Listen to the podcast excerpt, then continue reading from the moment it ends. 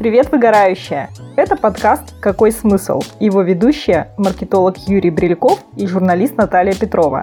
Напомним, что наш подкаст по-прежнему о выгорании и смыслах, которые мы вкладываем в свою работу. Ваша поддержка помогает нам развиваться, поэтому поставьте нам лайк на платформе, где вы слушаете этот подкаст. Третий эпизод подкаста мы записываем с гостей. С нами дизайнер интерьеров Наталья Саронова. Наташа работала в офисе и выгорела из-за нездоровых отношений в коллективе. Несколько лет назад она ушла из офиса в свободное плавание. Сейчас она как фрилансер и продолжает заниматься любимым, возможно, делом. Здравствуй, Наташа. Спасибо, что согласилась поучаствовать в нашем подкасте. Здравствуйте. Очень рада рассказать на самом деле о своем опыте, как вообще люди проживают это, особенно те, которые только начинают вообще свой рабочий путь. Когда человек только устраивается на работу, очень важно понять, что ты можешь выгореть. О, супер, это очень важно об этом поговорить. Но сначала давай просто поговорим о твоей работе. Чем ты вообще занимаешься? Я дизайнер-архитектор. А моя основная направленность — это работа с людьми, создание комфортных условий для их жизни, разработка чертежей, работа с прорабами, поставщиками, мебельщиками. Я человек, который в целом помогает людям каждый день проживать счастливо. Звучит кайфово абсолютно. Да, звучит замечательно. А как ты столкнулась э, с выгоранием?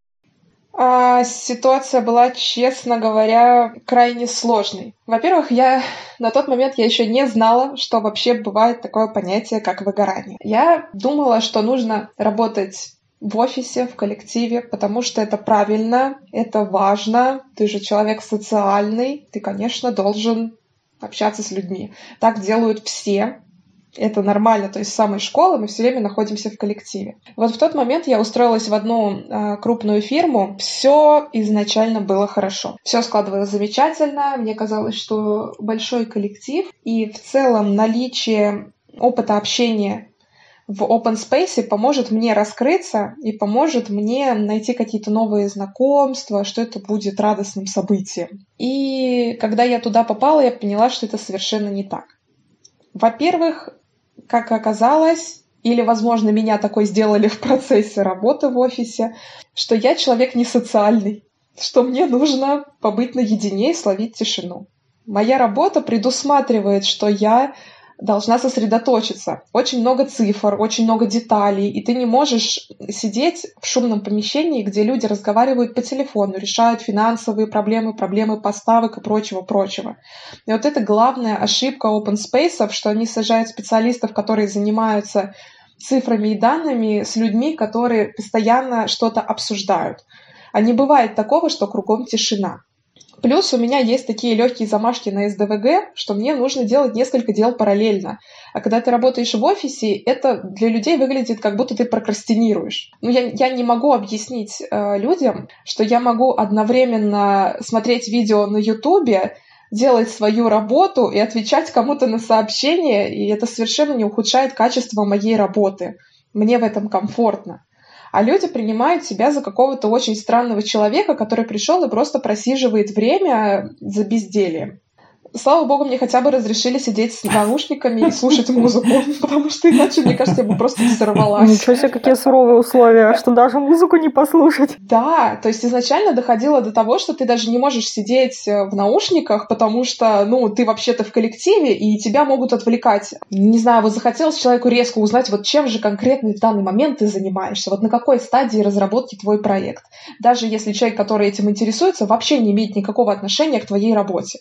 Опустим момент, что я э, тогда была единственным представителем вообще строителей в этой компании. Других не было, была только я, и никто не понимал, чем я занимаюсь. Поэтому для них все, что я делала, было покрыто волоком тайны. Они не знали, сколько времени на это уходит. До этого всегда нанимались люди, которые делали это удаленно.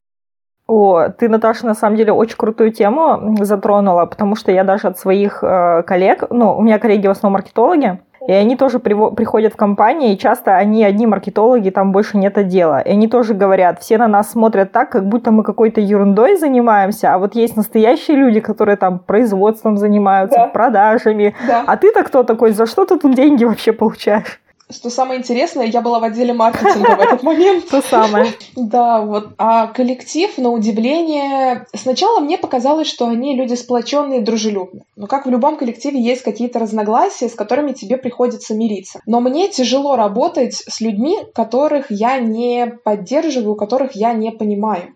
То есть, если у человека кардинально другие взгляды, я просто стараюсь не общаться, я просто стараюсь удалиться от всего этого. Но поскольку ты сидишь и слушаешь, о чем же разговаривают люди рядом с тобой, ты волей-неволей становишься участником всего происходящего. И вот тебе уже приходится слышать какие-то странные высказывания в сторону а, других людей, какие-то тут слух пошел, там еще что-то, и все вот это вот шу-шу-шу-шу-шу, и всем нужно обязательно обменяться какими-то сплетнями, то есть, если ты находишься вдали, тебя не воспринимают как члена сообщества, и тебе нужно влиться. А для того, чтобы тебе влиться, тебе нужно переступить через себя и быть, ну, на, хотя бы на одном уровне с ними. А это не очень комфортно для человека, который только пришел в большой коллектив. Самое, пожалуй, печальное во всей этой ситуации, пока я занималась своей работой, а люди пытались понять, что я вообще за человек, который не выходит на контакт, не общается с ними, не задает лишних вопросов, в большинстве своем молчит и вообще сидит в наушниках отдельно от вот, вот вы там, а я вот в своем мире. Пока не пытались понять, кто же я такая, я все больше погружалась вот в эту вот пучину выгорания. Каждый день ты приходишь в место, которое отвлекает тебя от работы – Изо дня в день ты слушаешь то, что тебе абсолютно неинтересно, и ты вынужден в это вникать, потому что иначе у тебя нет шансов общаться хоть с кем-то. На работе ты проводишь большую часть своего дня, и хочешь не хочешь, тебе все равно нужно иметь какие-то взаимоотношения. Тебе нужно решать поставленные перед тобой задачи, а, выполнять задания. Пока ты решаешь эти задания, начальство думает, ага, она справляется, надо еще добавить. И так происходит каждый раз. Рано или поздно, ну, опять же, люди очень часто думают таким образом, пока ты везешь, на тебе едут. И вот чем больше ты вывозишь, тем, чем больше ты идешь на уступки, тем больше на тебя складывают. Ты проглотил одно, проглотил второе, проглотил третье, и вот на тебе уже те задачи, о которых вы даже не договаривались. Ты уже вообще сидишь в какой-то посторонней программе и пытаешься понять, что происходит, как я здесь оказалась и почему я должна заполнять какие-то сводные таблицы, о чем идет речь и почему вообще что, что я здесь делаю. Все разговоры тогда с моими друзьями, с кем угодно, у меня сводились к работе. Я больше ни о чем ни с кем не разговаривала. Вот я была просто целиком в этом. И в один день я поняла, что что-то не так, когда я сидела на работе, у меня просто потекли слезы. Я сижу, смотрю, у меня никакого расстройства, никакой печали, ничего, у меня просто текут слезы, и я не понимаю, почему. И я на панике думаю, надо что-то сделать, надо себя как-то развлечь, надо себя отстранить от вот этого, да, что-то нужно резко сделать, и я покупаю в этот же день билет в Питер, пишу подруге, я прилетаю через 4 часа, забегаю домой, быстро хватаю вещи и улетаю в другой город на все выходные. Ну, совершенно не характерно для меня, как для человека. Я очень стабильная, я все планирую, каждые шаги. А здесь был вот этот истеричный порыв. А сколько ты так проработала вообще вот до того, как это случилось? А, прошло полгода. А это у тебя был первый опыт выгорания или схоже уже и раньше у тебя было, ну скажем, а, во время учебы? А, нет, во время учебы такого не было. Это был первый опыт, э, когда я с таким вообще столкнулась. Поэтому я и не понимала, что происходит. Когда ты заставляешь себя каждое утро вставать и буквально за шкирку тащишь себя туда, потому что тебе просто нужны деньги, и ты не видишь другого выхода в данной ситуации. Куда ты еще можешь пойти? Ты же в хорошем месте, правильно, да? У тебя все стабильно. Ну, слушай, полгода, и если ты за полгода уже поняла, что это совершенно не твое, и потом начала делать какие-то шаги, чтобы из этого выйти, это кажется очень такой быстрый срок, потому что очень многие люди в таких состояниях надолго застревают. Это произошло довольно быстро, но, опять же, оно очень долго оттягивалось. То есть в какой-то момент времени, еще по весне, я просто звонила матери, стоя на улице, обливаясь слезами, и говорила, что меня этот коллектив не примет, мне тут ничего не нравится, все очень плохо, мне печально, я ничего не хочу, я просто хочу домой, и я так устала. Я тогда думала, что просто сложилось все таким образом. Я только сменила место жительства, переехала в другой город, и я думала, что это мой стресс от переезда так на меня влияет. Но оказалось, что все-таки влияние имело вот именно выгорание. И когда я говорила со своим начальником и сказала ему, я до сих пор помню этот разговор, я ему говорю, слушайте, я чувствую, что я выгораю. Мне нужно больше времени на отдых. Я не буду задерживаться после работы. Мне нужно больше времени на отдых, потому что я очень сильно устаю. И он такой, ты не можешь выгореть, тебе всего 20. Интересно такое сравнение с возрастом, хорошо. Ты слишком молода для выгорания. Я такая, а, помогите, что со мной? Я не понимаю. Вот. И в тот момент э, я поняла, что мне нужно искать другое место срочно. Чем быстрее, тем лучше. И к осени я уже уволилась начала искать новое место для работы и постепенно ушла во фриланс.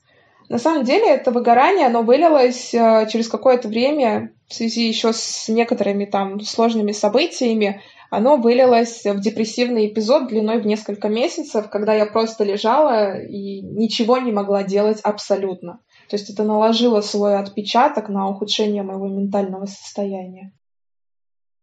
Угу. А как ты вообще, э, ну, когда приняла это решение, легко оно тебе далось? Что ты при этом чувствовала? Решение далось мне очень тяжело. Я боялась уходить в неизвестность. Вообще, слово фриланс было для меня скорее словом ругательным каким-то, что там делать, как эти люди зарабатывают, я ничего не понимаю, как искать клиентов. А около месяца это было просто глухое тыканье котенка по стенам, потому что я не понимала, как писать объявления, как общаться с людьми, как находить заказчиков. А, пока я обменивалась опытом какими-то, да, и задавала вопросы другим фрилансерам, прошло довольно много времени, и к этому надо быть готовым. Что когда ты пытаешься найти и пощупать для себя новую стезю, ты попадаешь в, в пустоту, примерно такую же, как после окончания университета, колледжа, школы, когда ты не знаешь, что тебе делать дальше и, и как вообще складывается эта взрослая в кавычках жизнь. То есть вот этот момент нужно понимать, что будет тяжело уходить. И ты не можешь сразу спрыгнуть с офиса э, на фриланс, если у тебя до этого не было такого опыта. А, Наташа, как ты чувствуешь себя сейчас? На данный момент все наладилось. Вот с момента, когда я начала работать дома, я почувствовала себя намного лучше. Ты не стрессуешь так много. Ты все равно не должен вступать в какие-то конфликтные разборки, в выяснение отношений. Тебе никто не говорит, что ты должен делать. У тебя самодисциплина. Все, что ты делаешь, это планомерно строишь свой день и находишь себе сам работу. Что удобно во всем этом? Ты можешь регулировать поток работы. Если ты чувствуешь, что на данный момент у тебя много сил, ты берешь больше заказов или более сложный заказ и выполняешь его. Если ты понимаешь, что у тебя нет сил или ты начинаешь постепенно чувствовать усталость или приближение к выгоранию, ты берешь либо проект другой направленности, чтобы сменить направление работы, либо откладываешь на какое-то время и даешь себе отдых. Плюс фриланса в том, что ты можешь дать себе вот этот э, запланированный отдых. Ты его сам выбрал и сам ушел на какое-то время, которое тебе нужно. Плюс ты можешь регулировать время своей работы. Ты знаешь, что завтра тебе нужно сходить куда-то, сегодня ты работаешь чуть дольше, либо там послезавтра, наоборот, работаешь чуть дольше. По времени можешь двигать. Если ты чувствуешь, что ты заболеваешь, ты можешь поспать посреди дня. То есть у тебя нет такого, э, таких сложностей, как в том же офисе или на какой-то основной работе, на постоянной, когда ты не можешь перенести время своей работы или сократить ее количество. Вот самый важный момент э, по выгоранию – это смена вида деятельности. Если ты постоянно делаешь одно и то же, ты постепенно начинаешь, э, ну, можно сказать, сходить с ума. То есть ты уже не чувствуешь от этого никакого удовлетворения, ты не чувствуешь от этого радости и понимаешь, что тебе становится ну не то чтобы скучно, сколько вот тебе становится физически плохо. Ты просто не можешь себя заставить выполнять постоянно одно и то же действие. А переключаясь между заданиями, ты не чувствуешь такой нагрузки на свой мозг.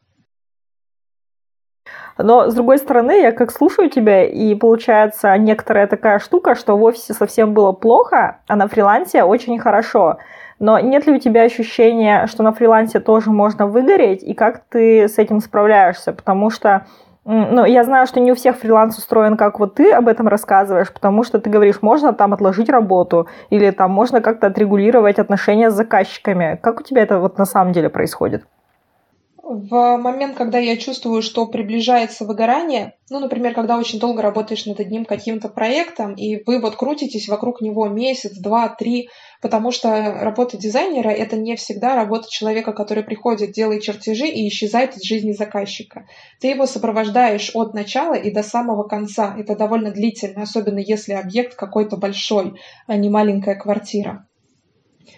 И в какой-то момент, когда ты понимаешь, что вот у тебя начинает приближаться выгорание, и тебе становится тяжело либо общаться с заказчиком, либо еще что-то, по крайней мере, ты имеешь право вдохнуть, выдохнуть, закрыть глаза, поругаться про себя и продолжить общение. Если в обществе ты не можешь просто, когда тебе человек говорит что-то совершенно глупое, сказать из разряда ты дурачок, ты просто дурачок, ты не понимаешь. Вот я тебе объясняю, а ты меня не слышишь. А другое дело, когда ты общаешься с человеком, и вы с ним ведете переписку. В переписке все хорошо. Ты можешь разозлиться, можешь выплеснуть свои эмоции, а потом написать спокойно уже человеку и продолжить с ним компетентное общение. Потому что в первую очередь ты все-таки профессионал, и ты должен держать марку, ты должен держать лицо. Но все мы подвержены эмоциям. И вот проблема в том, что выгорание появляется еще из-за того, что ты не можешь проявлять эмоций, не можешь позволить себе их как-то выплеснуть в моменте времени, когда они у тебя появляются. Ты их сдерживаешь, копишь в себе, и вот они, это подавленное состояние, потом и дают тебе. А, да, я с тобой а, соглашусь. И как все-таки человека, работающий на фрилансе уже в восьмой год, могу поделиться, что а, поэтому вот эти же переписки лучше, чем всякие там на созвоны, ибо ты в случае вот негатива вот можешь взять вот паузу, вот выдохнуть, поругаться на, даже вслух на а, не очень хорошего заказчика или подрядчика, и только потом уже более-менее без раздражения ответить. Ибо все-таки выплескивать раздражение не, не стоит, ибо это вредит от репутации, а репутация в долгосрочной перспективе даже в России э, работает. А относительно выплескивания от злости или, а, ну, ну да, вот в принципе от злости, да, ее не надо копить вот внутри, иначе ты уже а, начинаешь вот злиться на самого себя, что не слишком хорошо. Мне тут а, помогает, а, знаешь, вот, вот всякие там а, социальные активности а, по типу мафии настолок и плюс еще спорт. А а тебе что помогает? Когда у меня был вот этот момент выгорания, я начала ходить на танцы. Мне очень нравилось выплескивать свои какие-то эмоции э, именно в физической активности. Еще очень важно разговаривать со своими друзьями, с близкими людьми, если есть возможность с психологом. Потому что в большинстве случаев тебе просто нужно выговориться. Тебе хочется, чтобы тебя услышали. Если тебя не слышат в каком-то определенном месте, ты идешь в другое и начинаешь рассказывать. И чем чаще ты будешь говорить, тем лучше. И важно, важно каждому там, с, с кем ты можешь обсудить эту ситуацию, обсудить.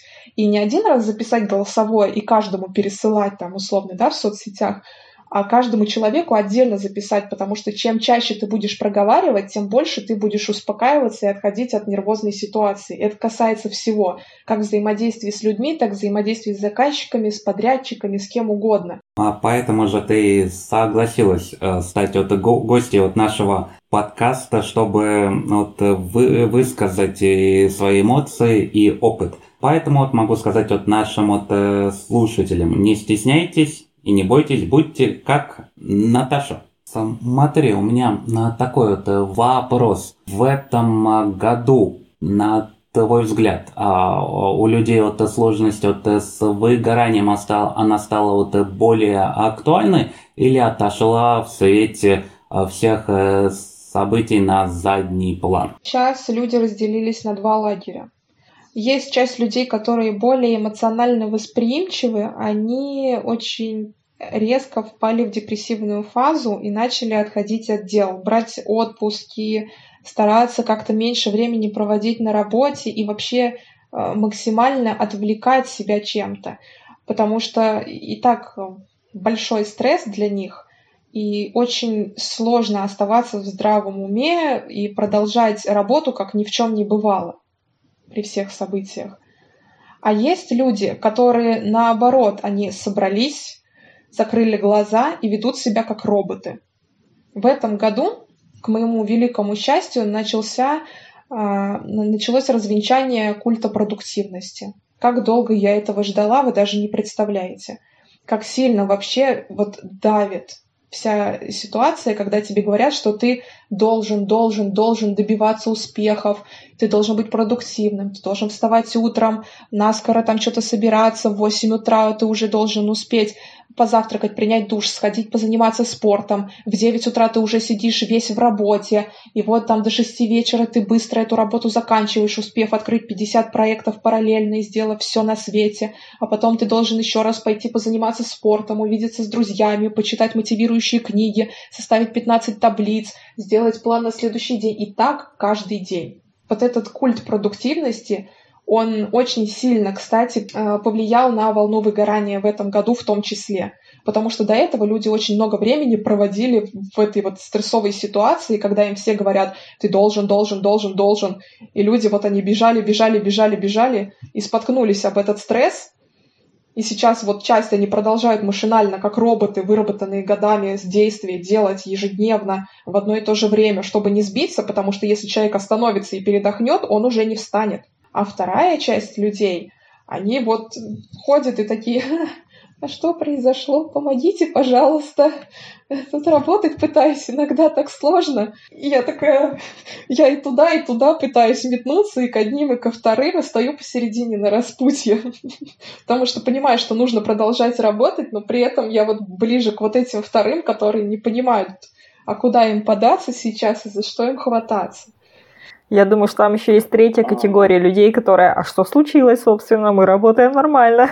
А, но относительно вот культа продуктивности я немного могу вот э, согласиться, ибо у меня обычный день состоит примерно так, как, как ты описала. И меня это наоборот это заряжает энергией. А сейчас работа одна из немногих вещей, которая дает это все-таки поддержку и чувство опоры кому как комфортно в этом находиться. Я вот не могу, например, вести свой день так, чтобы я встала с утра, пришла туда, и все по часам, все по времени. Ну, у меня есть какой-то план на день, но мне надо выспаться, вот это самое важное. Желательно встать часов в 9-10 утра, а не в 7, потому что если я встаю в 7 или в 6, я до 10 буду еще сидеть, моргать глазами, не понимая, что произошло, почему я не в кровати.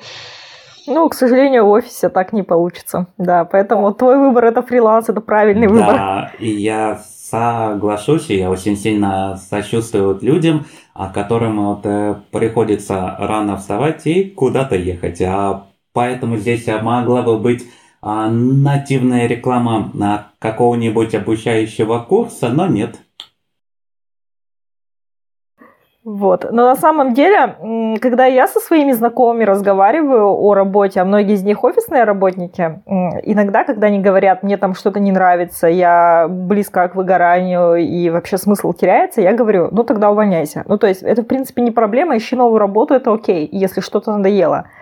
Э, правильный мой совет или нет, это другой вопрос. А вот если бы к тебе кто-то с подобной темой обратился, ну, то есть прошел уже через похожий опыт, какой был у тебя, как бы ты сейчас отреагировала, какой бы ты могла совет дать?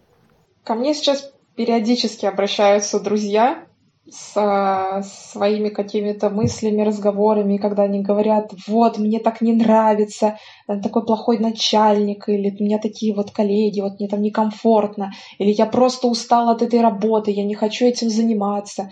Я говорю, а чем вообще, в принципе, ты хочешь заниматься? Вот если бы вот ты сейчас просто села и тебе вот дали выбор, вот чем ты хочешь заниматься?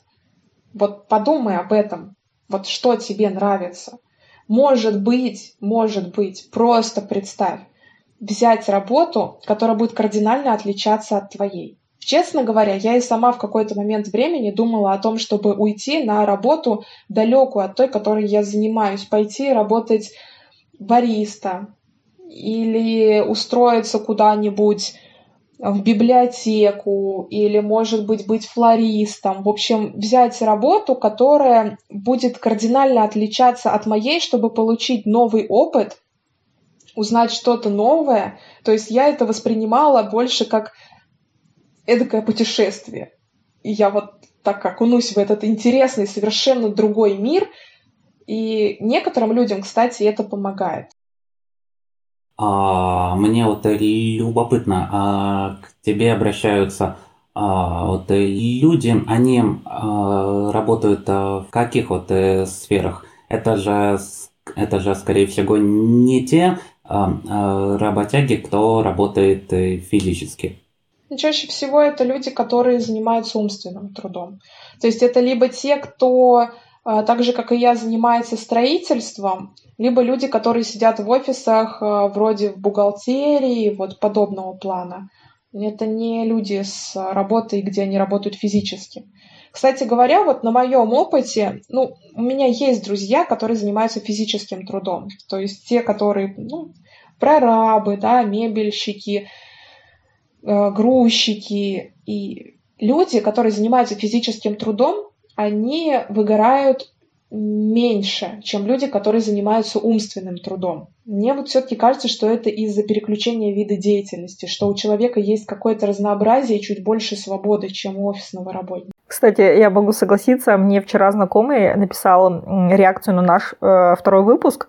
Он послушал и сказал, что это за люди, которые выгорают. Э, ну, он как бы сам занимается ремонтами, на себя работает. И он говорит, мы не выгораем. Ну, то есть вот его окружение, они вообще про это не знают, они все получают большое удовольствие от своей работы. Это как раз, наверное, потому что ты не создаешь креатив, в смысле не работаешь головой, там все время себя какие-то смыслы не вытягиваешь. Поработал физически, отдохнул. Вот и все. Да, да, в большинстве своем это так и работает. Плюс у них постоянные переключения фона. Сегодня они на одном объекте, завтра на другом. У них меняются лица, у них меняются обстоятельства, у них постоянно новые интересные задачи. Но при этом э, они, конечно, думают все равно головой. В любом случае ремонт это очень такой сложный механизм, и нужно понимать, как грамотно его делать, потому что не любой человек с улицы может построить дом или там качественно сделать проводку. Но вопрос в том, что эти люди имеют все-таки какой-то четкий план выполнения. У них есть инструкции к каждому действию. Они знают, что там нужно какие провода куда кинуть. Они знают, какая там, как, как класть кирпичи, да. А человек, который занимается, например, креативами в том же отделе маркетинга, у него нет четко поставленных каких-то шагов, по которым он каждый день ходит. Ему каждый день нужно придумывать что-то новое и доставать из головы мысли. И рано или поздно у тебя начинают заканчиваться идеи. Ты ведь не бесконечный фонтан, и тебе нужно находить новое вдохновение в чем-то. А как ты его будешь находить, если ты постоянно находишься на работе? Это был третий эпизод подкаста «Какой смысл?». В следующем выпуске вас ждет новая история выгоревшего, но не сломленного героя. Спасибо, что были с нами.